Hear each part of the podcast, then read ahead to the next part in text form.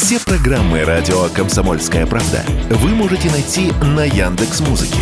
Ищите раздел вашей любимой передачи и подписывайтесь, чтобы не пропустить новый выпуск. Радио КП на Яндекс Музыке. Это удобно, просто и всегда интересно.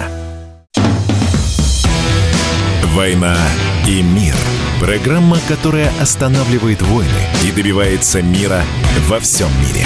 Ведущие Дмитрий Гоблин-Пучков и Надана Фридриксон. Здравствуйте, это прямой эфир радио «Комсомольская правда». Надана Фредериксон вот-вот подоспеет к нашему праздничному ужину с Дмитрием Пучковым Гоблиным, который уже подоспел. И а, пока мы все слушали новости, Дмитрий уже, мы видели, раскроем тайну. Заточил пирожок, да? Да. И я смотрю, вот, кстати, трансляция в YouTube идет, все как обычно. За вами мы видим, значит, стена с изображениями, лицами, фотографиями фотографиями. Ни одного китайца я там не вижу. Э, вы не подготовились к приезду. Ну, я по большей части американское кино перевожу, поэтому это американское кино. Китайское сложно переводить. Как-то раз только мне подвернулся, помню, Джеки Чан мне страшно нравился еще там в 90-е. Художественный фильм «Пьяный мастер», а все китайские фильмы про кунг-фу всегда были в переводе с немецкого на кассетах.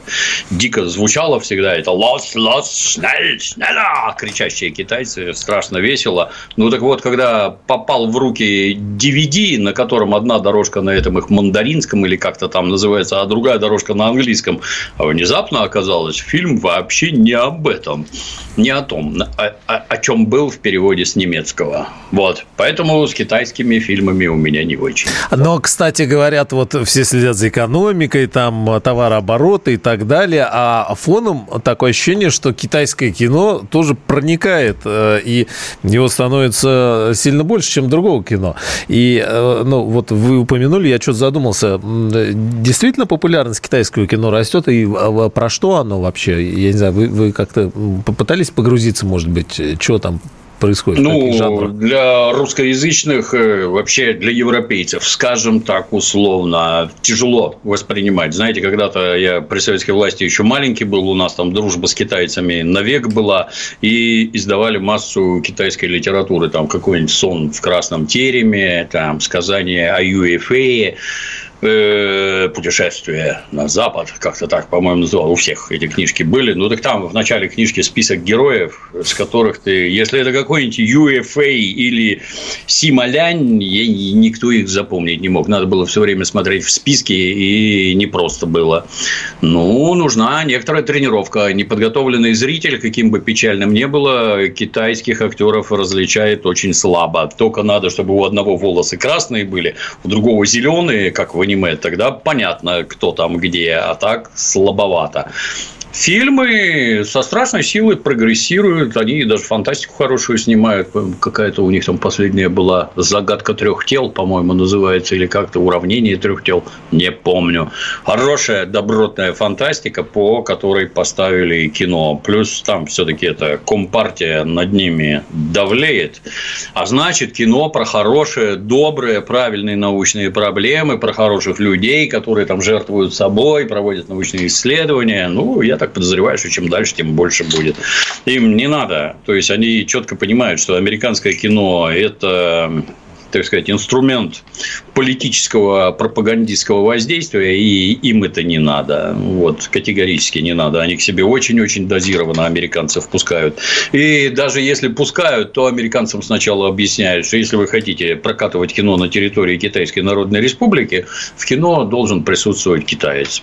Например, гениальный ученый. И этот гениальный ученый должен быть добрый, хороший и спасать человечество. Я серьезно говорю, да, вот посмотрите там какой-нибудь мегалодон там из последних или что, да, там есть китайские персонажи, они все хорошие, все правильные, выступают, так сказать, с правильных позиций. Вот такое можем прокатывать. А ваше вот это барахло бессмысленное, нет, не будем. Своего нас снимаем. Молодцы, правильной дорогой. А вот это, кстати, интересно, еще на секундочку тогда задержимся. Это, э, ну, а в какой степени это что-то сугубо национальное, или это тоже заимствование технологий, ну, там, Голливуд-Болливуд, да, если сравнить с Индией? То есть, э, в тех же жанрах, но с, с, со своей спецификой? Или это вот прям свое собственное китайское, ну, там, может быть, с использованием каких-то просто технологий, там, эм, каких-то эффектов, еще что-то? То есть вот по жанру что? Калька, а, но на китайском языке или свое собственное? Ну, я не так много смотрел, просто там вот забыл там какое-то про какое-то водохранилище, там какое-то забыл, битва на каком-то там водохранилище. Чусинское. Как? Чусинское. Чусинское водохранилище, mm-hmm. подсказывают товарищи. Военное кино, как там китайская армия идет защищать некий, так сказать, рубеж, а по дороге там на них набрасываются американцы, подлецы и всякое такое. Оно с кинематографической точки зрения крайне наивная, на, именно наивная. Там все такие отважные, все такие не жалеют ни себя, ни врагов. Э, а с точки зрения, как снято, как там взрывается, отлетают бошки, задницы, руки, ноги, там, ну, мое почтение. То есть, э, технологический прогресс уже есть, а больших специалистов, ну, например, как э, в Южной Корее там всякие эти кимкидуки и прочее, такие свои еще не созрели. Над этим, так сказать, напряженно работают. Ну, может, задачи такой и не стоит пока что. То, что научатся делать как надо, в первую очередь для своей аудитории, а потом и для воздействия на окружающий мир, никаких сомнений нет. Индусы же как-то научились благополучно. Индийское это кино гораздо страшнее, чем китайское. Если помните, в Советском Союзе была градация. Бывают фильмы хорошие, бывают плохие, а бывают индийские. И вот тут последнее у нас, по-моему, прокатывали, даже такое р называется «Рядом ревет революция». Это там вообще это АТАС, просто АТАС. То есть, вот э, технологические приемы освоены самые распоследние, но с, со времен там Раджа Капура не изменилось вообще ничего. Накал идиотии, вот такой просто дистиллированный, такой вот смотришь, разинув рот, как вам такое в башку вообще приходит? Ну, людям нравится. Интересно, как-нибудь как надо продолжить, но давайте переместим сейчас э, в Москву вот к визиту Си Цзиньпина. Как вы считаете, почему Си Цзиньпин э, первый визит сюда в Россию? О чем это? Что это значит? Какой, какой сигнал? Э, ну, первый после э, переизбрания, да, хотя уже говорят, что Си Цзиньпин это не третий срок, это навсегда теперь, потому что он возглавил военный совет, вот, но э, вот что дальше? Мы будем дружить вот друг-друг, да, как назвали, против США, или Китаю не нужно конфронт, ну, конфронтировать с Соединенными Штатами? Как думаете, короче говоря, как изменится мир после этих трех дней весенних? Мне кажется, обстановка мировая накаляется уже с такой очевидностью и с такой скоростью, что пришло время делать выбор, на чьей стороне ты будешь. И с моей точки зрения, то есть, как мне опять-таки кажется, вот глядя на Украину, эту самую Украину американцы на протяжении 30 лет готовили к вооруженной агрессии против Российской Федерации. С моей точки зрения, как видного и несомненного геополитика, то же самое они должны были делать с нами, для того, чтобы мы воевали с китайцами. Им воевать не надо ни с кем вообще. Идущие домой гробы, десятки, сотни тысяч гробов, они на внутреннюю обстановку влияют настолько плохо, что они со времен Вьетнамской войны это отлично запомнили и ничего подобного повторять не хотят. Да и, собственно говоря, зачем, как Карфаген, на кой воевать самим, если, если можно нанять наемников, дать им денег, и они как дураки будут подыхать за наши интересы. Вот посмотрите на Украину, как хорошо получается. Но что-то там пошло совсем не так. И вместо того, чтобы нас с Китаем ссорить изо всех сил, они натурально запихали нас в их объятия. И вот Китай который смотрит на Российскую Федерацию и четко понимает, что они следующие. Вот сейчас конфликт на Украине вовсю, так сказать, разгорается. Ну, а дальше, понятно, будет Тайвань. Куда их втащат? Хотят они этого, не хотят, втащат. Точно так же, как нас втащили на Украину, это не наши острые желания. Вот мы спим и видим, как бы вот с Украиной повоевать. Нам это вообще не надо. Точно так же война не нужна и китайцам. Но Если втащат, ну а что? Остается только определиться с партнерами в дальнейшем. Вот из США все, никакое партнерство с ними дальше невозможно. Они будут уни- стараться уничтожить Китай. Ну, а Китаю, как я понимаю, ну, было бы сильно выгодно дружить с нами, потому что дружба с ядерной державой, она очень-очень правильная. У них своего-то не сильно много, а если спрятаться под наш ядерный зонтик, то вот, вот мы, мы не такие экономически могучие, как Китай. Это все-таки, как ни крути, по массе параметров уже первая экономика в мире. Но мы таких успехов, к сожалению, не достигли. А они уже, так что? Что? поддаваться американцам невозможно. Они вот остро захотят их уничтожить, потому что Китай – это прямая угроза американской национальной безопасности. Ну, так давайте дружить. И то, что Си Цзиньпин сначала встретился в Китае с Александром Григорьевичем Лукашенко, это знак, то есть даже не звоночек, а уже в набат стучат. А то, что приехал к нам, приехал не Владимир Владимирович к нему, а он к нам, ну, это вообще яснее уже некуда, по-моему. Кто с кем собрался дружить и что дальше будет. Как-то так. 15 секунд у нас где-то остается. СВО завершится, на ваш взгляд, э, вот по итогам э, переговоров? Нет, не дадут. Не завершится. Нет. Может измениться ход течение военных действий, но не закончится. Дмитрий Пучков, Гоблин, радио «Комсомольская правда». Через несколько мгновений. «Война и мир». Программа, которая останавливает войны и добивается мира во всем мире. Ведущие Дмитрий Гоблин-Пучков и Надана Фридриксон. Надана Фредериксон пока с нами виртуально. Вот, Скрывается, вот. да. Последнее китайское предупреждение. А, но продолжим еще немножечко с Китаем побудем. А, вот что интересно. Вы говорите, что вряд ли СВО сейчас э, завершится, но при этом было обозначено, ну, то есть, как бы э, все предполагали, и э, понятно, как будто бы очевидно, да, что про Украину, конечно, говорить будут, и про мирный план. Владимир Путин заявил, что Россия с уважением относится к инициативам Китая по мирному ядерному урегулированию на Украине открыты для переговорного процесса.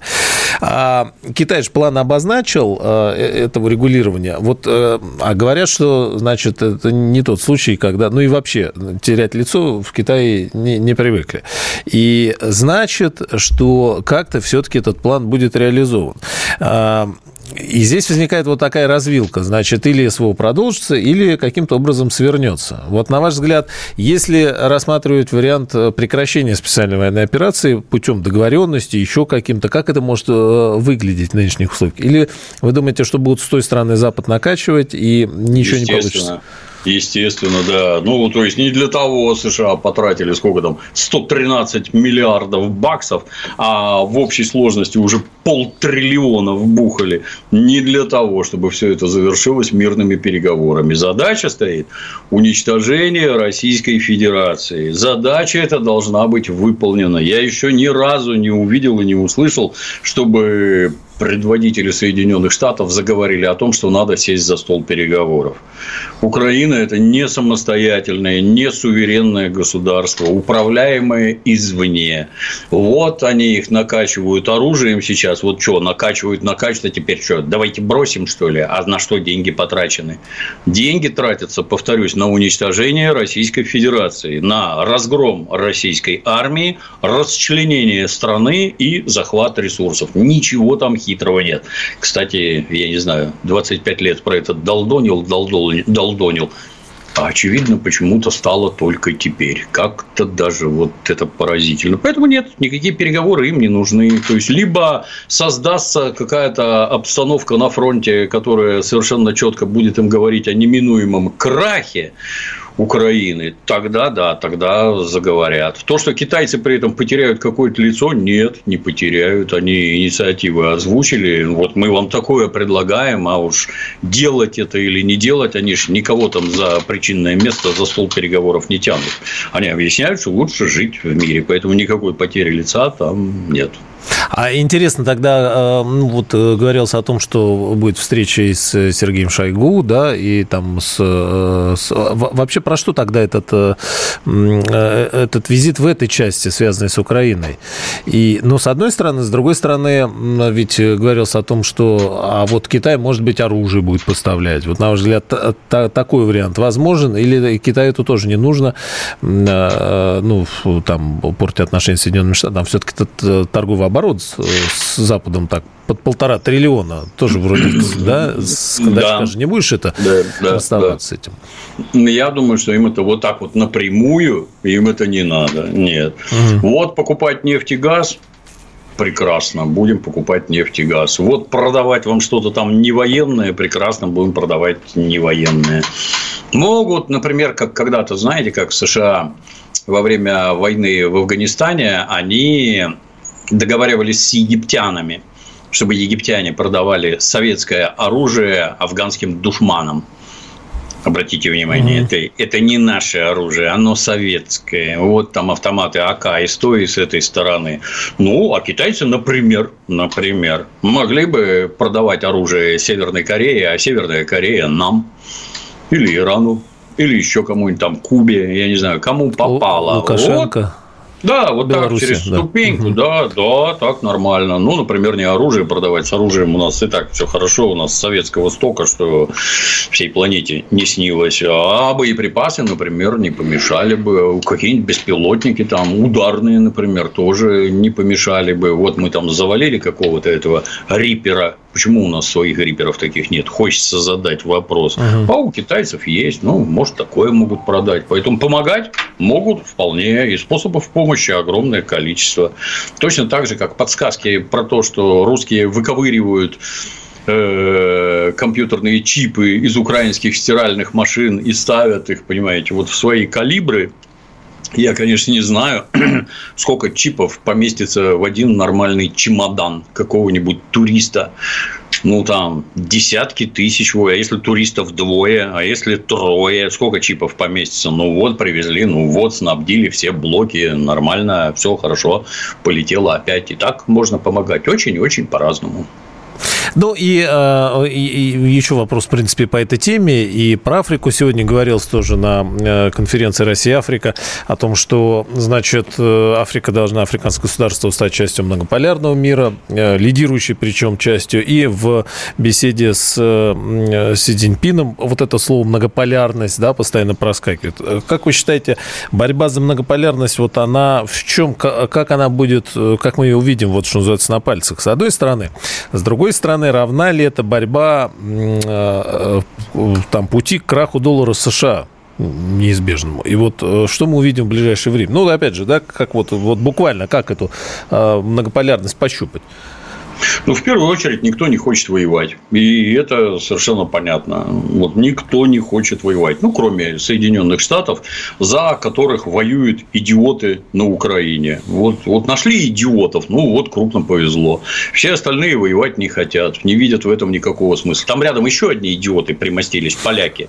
Только хотел уже... сказать, рвутся. Да, я, честное слово, Игорь, я даже как-то теряюсь. Юла, куда вы лезете? А самое главное, зачем? При этом у поляков там, ну, польский народ как таковой, он к войне никакого интереса не имеет ну, как у нас, например. А вот верхушка, она жутко националистическая, страшно агрессивная и прям вот жаждет крови. Ну, если это полякам надо, у них такое правительство, ну, наверное, такая их судьба, так сказать. Все остальные воевать не хотят, никому это не надо вообще. Никто не хочет не вооружаться, напрасно деньги тратить своих, это, своего населения, которое можно на более приличные вещи потратить.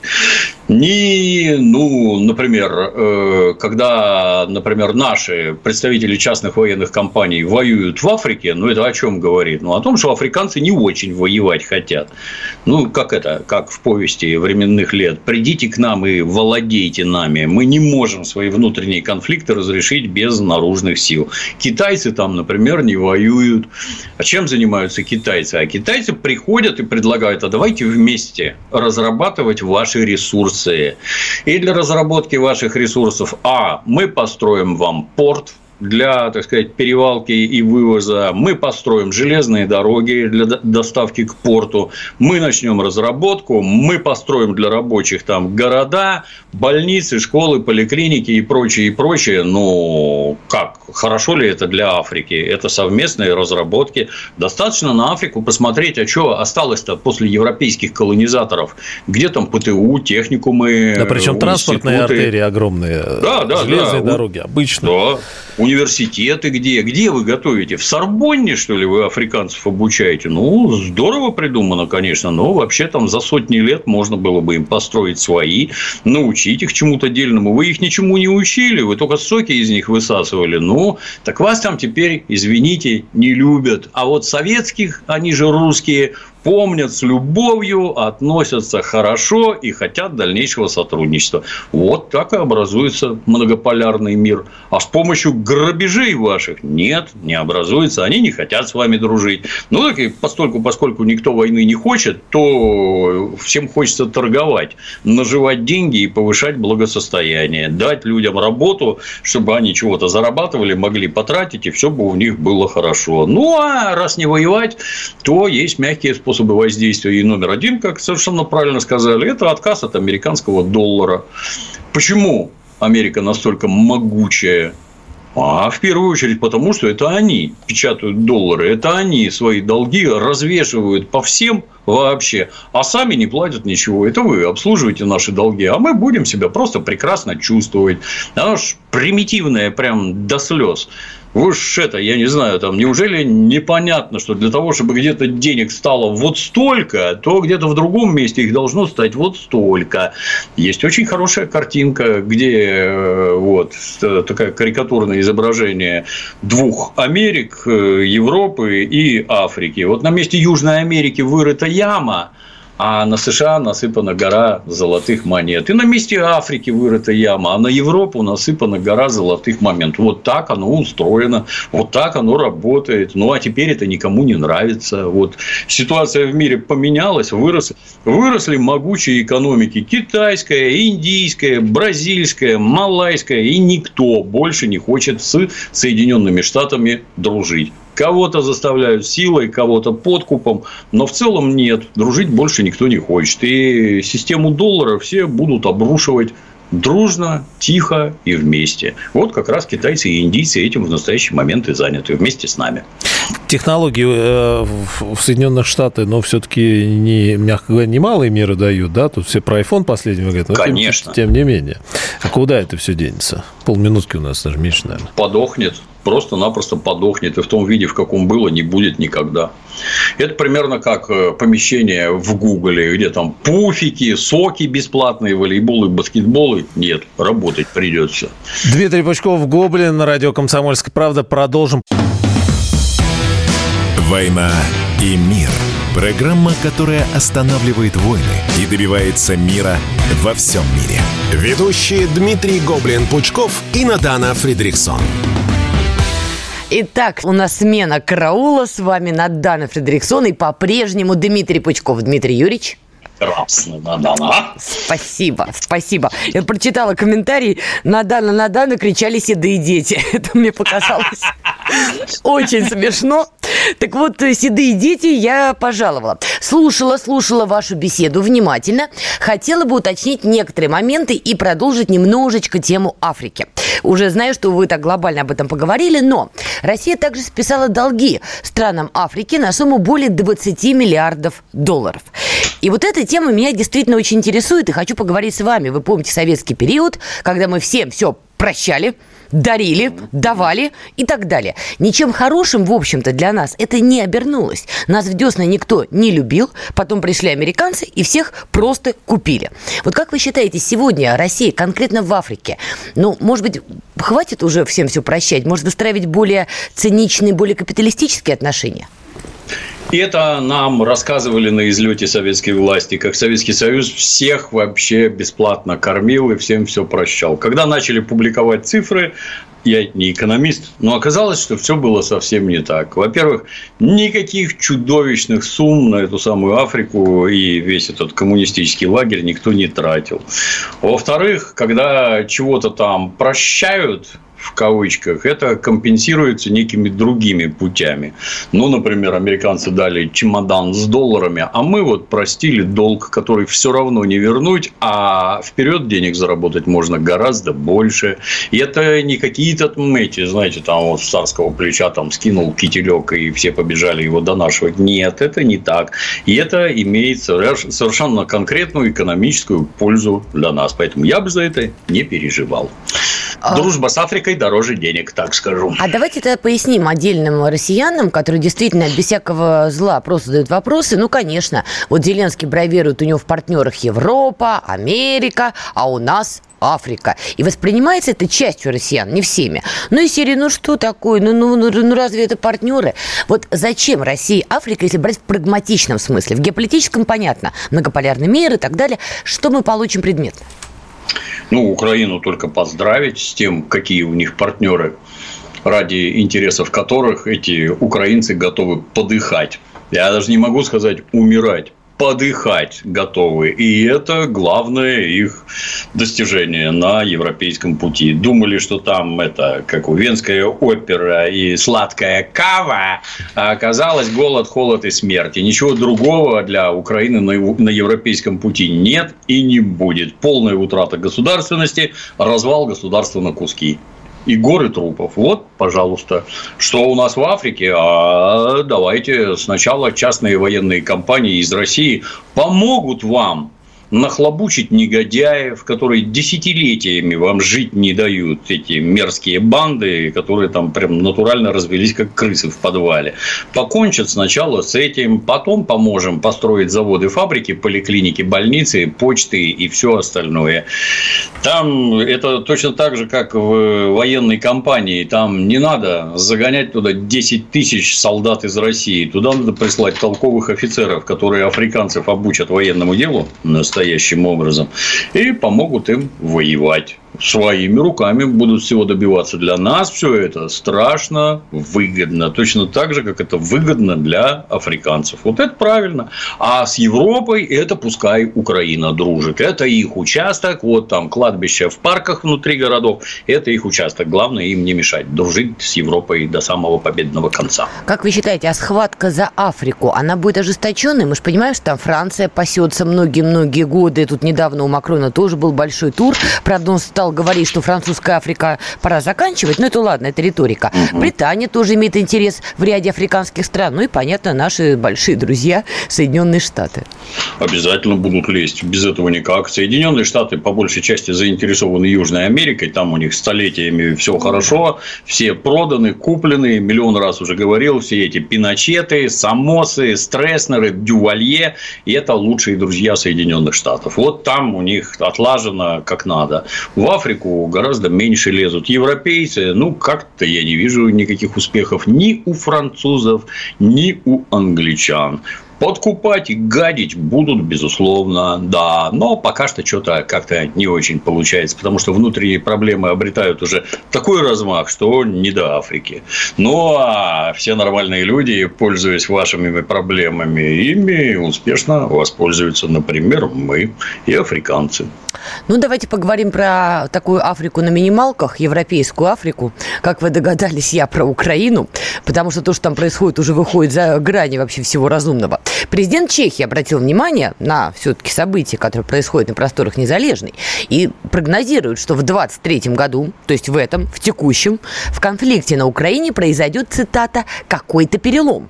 Чтобы он, э, что он имеет в виду, не очень понятно, но говорит, что это в принципе возможно. Как вы считаете, риторика, чтобы себя успокоить и жителей Чехии, что потерпите чуть-чуть, или правда что-то может кардинально измениться?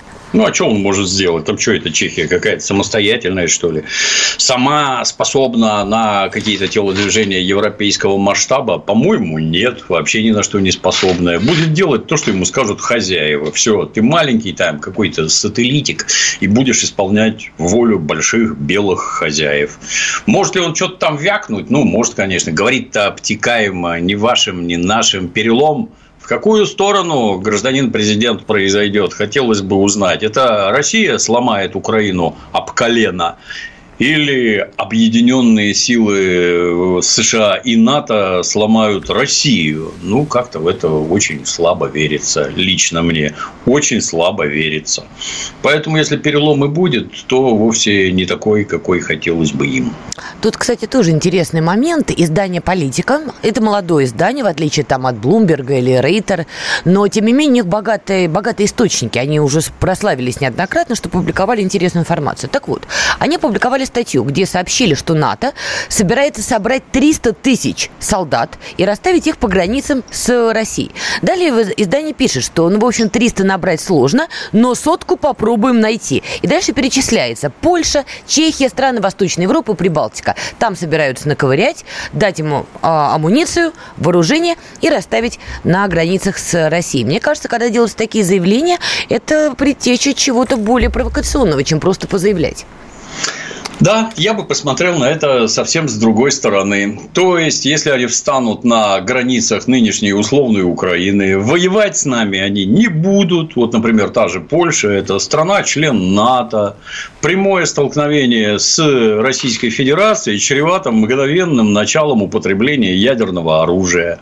Они, обратите внимание, вот там этого Рипера сбили, Угу. Это же, это же военная техника страны НАТО. И вот ее завалили. Что последовало?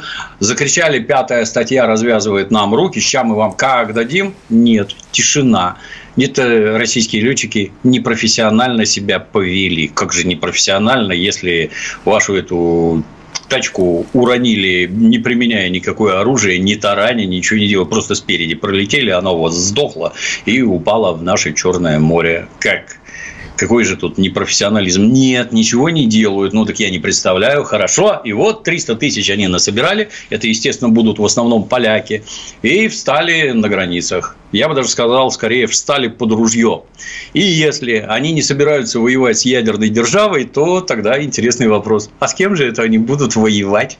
Друг что другом. это они, да, и что это они там будут делить? Я вам сразу скажу, например, что эти самые поляки, они тут же нападут на немцев.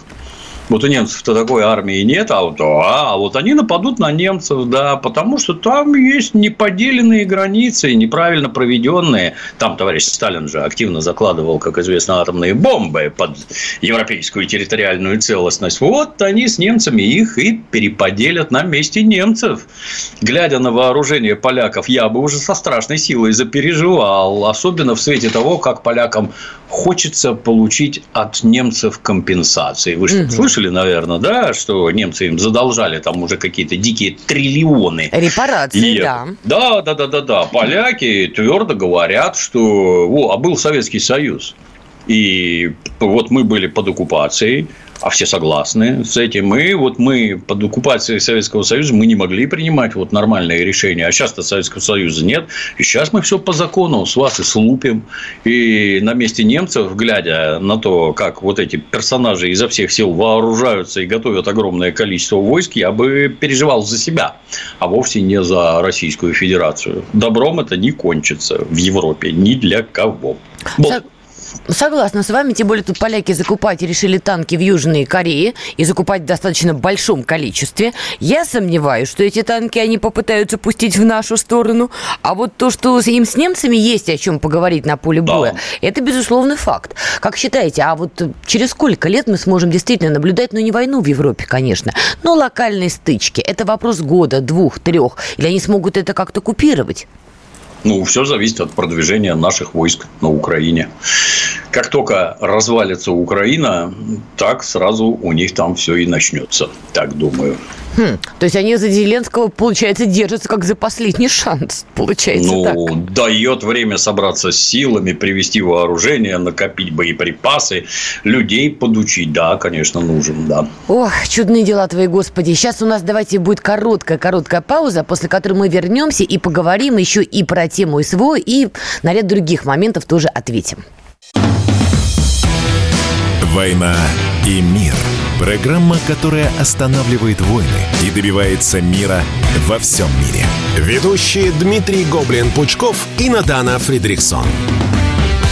Итак, мы снова с вами и продолжаем. Слушайте, не могу обойти стороной и тему. Сегодня была коллегия МВД, Дмитрий Юрьевич, ну с кем, как не с вами, мне обсуждать эту прекрасную тему. Не знаю, вы следили, не следили за повесткой? Работал не мог, нет. Хорошо, давайте я вам так тезисно тогда обозначу, да. о чем там шла речь. Значит, в частности, Путин отметил, что важно оперативно комплектовать в ДНР, ЛНР, Запорожской и Херсонской областях территориальные структуры. Обязательно надо задействовать и местные кадры, кадры людей, которые на деле доказали свою порядочность, надежность и профессионализм, заявил а, президент. Путин потребовал от МВД быстро навести порядок с выдачей паспортов, а, российских паспортов в новых регионах. Давайте вот с этими пунктами. Как а, вы оцениваете вообще работу МВД в новых регионах и что у нас были за проволочки с этими паспортами? Но очевидно, что надо было оперативно и быстро. Я же там не живу, я не знаю, как оценивать. У меня там есть знакомые, которые работают в тамошних МВД. Могу сказать одно, что служба там исключительно тяжелая, и опасная, и исключительно тяжелая. Можно ли туда отправить достаточное количество личного состава с территории Российской Федерации, я очень сильно сомневаюсь. Это, во-первых, у нас столько просто нет там десятки тысяч оперуполномоченных, их столько нет. И это раз. Второе. В своей местности только свои могут работать. Человек, который не гэкает и не знает правильных слов местных, он не воспринимается как равный, еще там что-то. Это вы понаехавшие тут, и с тобой разговаривать-то никто не будет, по большому счету. А значит, крайне сложно плести агентурные сети. А агентурные сети – это основа работы. Заниматься этим могут только местные. У нас, знаете, когда-то была там, так сказать, в кавычках, политика. Не надо брать в ленинградскую милицию кавказцев, азиатов. Вот не надо. Ну и с одной стороны, естественно, вы же понимаете, там молчаливое одобрение со всех сторон действительно не надо. А как только касается работы внутри этнических ОПГ, чеченских, узбекских, азербайджанских, и что ты туда со своей славянской рожей пойдешь? Там с тобой никто разговаривать не будет. Рожа должна быть. Да, рожа должна быть своя, язык ты должен знать, обычаи, относиться к тебе должны вот совсем не так. Ну, так и там. Почему о таком говорят через год, для меня загадка паспорта, по-моему, должны выдаваться вообще как из пулемета жителям новоприсоединившихся областей, как из пулемета. Вообще не задумываясь там ни о чем и никак. Проверять потом будете, заслуживают эти граждане или нет. Надо, кстати, возродить институт лишения гражданства. Он понадобится, когда какие-то неблагопо... неблаговидные деяния начнут скрываться, что еще не каждый достоин российское гражданство получить и им пользоваться. Но это уже потом. А сейчас надо интенсивно помогать людям. То есть, деятельность всякой нечисти пресекать изо всех сил, а рядовым гражданам помогать. Да. Это же напрямую там зависит. Всякие пособия, возможности учиться, одно, другое, пятое, десятое. Если гражданства нет, намучаешься и наплачешься. А как вы в целом оцениваете вот э, на день сегодняшний, 23 год, вообще в целом э, нашу полицию? Мы помним, была в свое время давно уже реформа из милиции в полицию, все хихикали, говорили, ой, это просто ребрендинг, ничего не поменяется. При этом я лично вижу, что в полицию приходят молодые ребята и девчонки, вообще не похожие на тот образ милицейского, полицейского, к которому даже я привыкшая. И сейчас накануне 9 мая мне там участковый отрабатывает, вот как надо отрабатывать. Мы с ним постояли, поговорили, говорю, господи, вот лет 10 назад не поверил бы. По моим замерам меняется. Но я гражданский человек и не часто с полицией соприкасаюсь. Ну, я не совсем понимаю, зачем надо было милицию переименовывать в полицию. У нас со словом полиция никаких положительных коннотаций нет. И с моей точки зрения, для того, чтобы машина быстрее ехала, ее не надо перекрашивать из красного в белый цвет. Она быстрее, она от этого не поедет. Тем не менее, реформы, они идут постоянно, и они приносят пользу. Когда люди говорят про какие-то образы этих самых полицейских, ну, я все время спрашиваю, когда последний раз с этой самой полицией контактировали. Потому что как только это на улице орать «мусора, позор России», это вот, пожалуйста. А как только что-то украли, товарищи милиционеры, помогите Бога ради.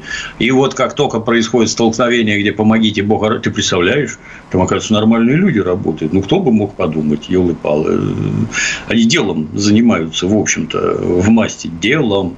Можно ли этими делами заниматься лучше? Ну, вот на это как раз и направлены реформы. И в массе обстоятельств реформы идут более чем успешно. Есть, конечно, серьезные вопросы, когда к околотку подходишь, а там кругом ленд-крузеры стоят. Как-то было бы интересно узнать, это они на зарплату покупают у вас ленд-крузеры, как у вас хорошо там служба поставлена. Я бы вот этим интересовался гораздо активнее. Такое нам не надо, когда граждане из окрестных домов видят, на каких машинах приезжают сотрудники, это не добавляет ни уважения к организации, ни уважения к сотрудникам. А в целом изменения радикальные. Радикальные в самом-самом хорошем смысле. Если учесть, что это по большей части э, это же чиновники, это бумажно-административная работа. Вот она решается в миллионы раз быстрее, чем это было при советской власти, например, или в 90-е. Поэтому, да, успешно идет. А как оцениваете работу полиции во время, например, несогласованных митингов? Там же и полицейские в том числе разгоняют подобные митинги. Одни кричат, посмотрите, люди добрые, какая жесть, какие они жестокие, да как вы вообще можете, да изверги. Другим говорят, минуточку, вы на Европу посмотрите, там, где вот вы восхищались красивыми полицейскими, посмотрите, что там. Хочу понять ваше профессиональное мнение, как относиться нам к, так, к таким переменам в нашей полиции? у нас это как его вот если взять эти инструменты демократии при советской власти их не было инструмент под названием PR-73, то есть палка резиновая 73 сантиметра в длину. Она резиновая, она мягкая. Если ей стукнуть, будет больно и останется синяк. Но если у вас будут эти дубины, как в Америке, метровой длины, деревянные, или телескопические железные дубинки, которыми вас метелят – а там вы синяком не отделаетесь. Там, если по башке, то башку сломает, кости поломает, ушибы серьезнейшие наносит. Там можно собаками кусать граждан на улице. Вот из Франции такие замечательные репортажи показывают. Из какой-нибудь Южной Кореи, где там все друг друга метелят, туши свет. У нас такого не происходит вообще.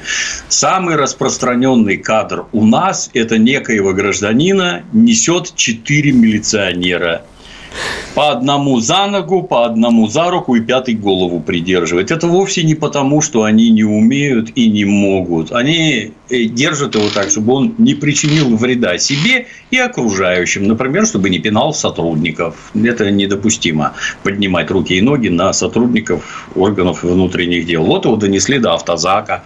Вот американский автозак, где все лежат на заблеванном полу на животе в э, пластмассовых наручниках за спиной. И вот наши с айфонами сидят, друг друга фотографируют в автозаке. Смешно, в общем-то. Ну и чего? А последствия какие? Вот кто там скакал на этих митингах оппозиции? Всех лишили права обучаться в высших учебных заведениях, всех уволили с работы, лишили там чего можно и чего нельзя. Нет, все осталось так, как было. Действия нашей полиции исключительно мягкие, строго направленные на то, чтобы никому не причинить вреда. Я не вижу толпы ОМОНа там, врезающуюся в ряды, работающих там дубинками, вот разящих на повал и за ноги волокущих, визжащих граждан. Такого тупо нет. Не работает работают у нас эти водометы, камнеметы, не кусают у нас людей собаками, все тихо, мирно и спокойно. Как С думаете, Западом сравнивать вообще нельзя. Как думаете, а тенденция может измениться в сторону большей жесткости? Потому что часть полицейских сегодня находится в зоне СВО. Кто-то добровольцем, кого-то мобилизовали, неважно. Они вернутся с другим мироощущением, это, ну, очевидно совершенно. А дальше он возвращается к работе, и тут ему говорят, пять с половиной хипстеров собрались незаконно. Он приезжает, они в него швыряются смузи, оскорбляют, стреляют, вот это вот все. Не получится так, что вот вернувшиеся после СВО полицейские начнут вести себя, ну, прям вот по-американски. Лично я в этом очень сильно сомневаюсь. Первое, что у тебя там развивается, это железное спокойствие и полное отсутствие реакции на действия различных дегенератов. Вы, я не знаю, посмотрите даже какие-нибудь ролики, где там полиция приходит в какое-то заведение, где там пьяные на нее набрасываются, полиция, замечу, с автоматами. Никто не стреляет. Дураков этих слегка мутузят, уговаривают и пешком без наручников ведут в спецтранспорт. Без наручников. У нас не люди не такие, у нас не полиция не такая. Я вот на 154% уверен, что ничего подобного не будет. Они если бросаются смузи, они не заслуживают того, чтобы их пинали сапогами и били дубинками. Нет. Посмотрим. Ну и напоследок. Трамп. Он заявляет, что его 21 марта арестуют. Ваша ставка. Посадят Дональда, нашего, не нашего? О очень сильно хотелось бы. То есть увеличение размаха бардака внутри Соединенных Штатов нам на руку. Я бы очень хотел, чтобы его задержали и заарестовали. Мы тут поугараем, да. Мы-то поугараем, а в Америке-то что, революция начнется? И им весело будет, да. Вот какой вы кровожадный. А посочувствовать американцам, нет? Ни в коем случае, нет. Они нам не сочувствуют, и мы им не будем. Надо классика. Вы мне еще за YouTube-канал ответите. Ну, друзья, именно так. Будем внимательно наблюдать, потому что дела там действительно горячие. Ну что, на сегодня прощаемся. Дмитрий Пучков, Надан Фредериксон на радио «Комсомольская правда» говорили и про войну, и про мир. Услышимся, увидимся через неделю, но с по ветру следим за Трампом. Счастливо! Счастливо! «Война и мир» – Программа, которая останавливает войны и добивается мира во всем мире. Ведущие Дмитрий Гоблин-Пучков и Надана Фридриксон.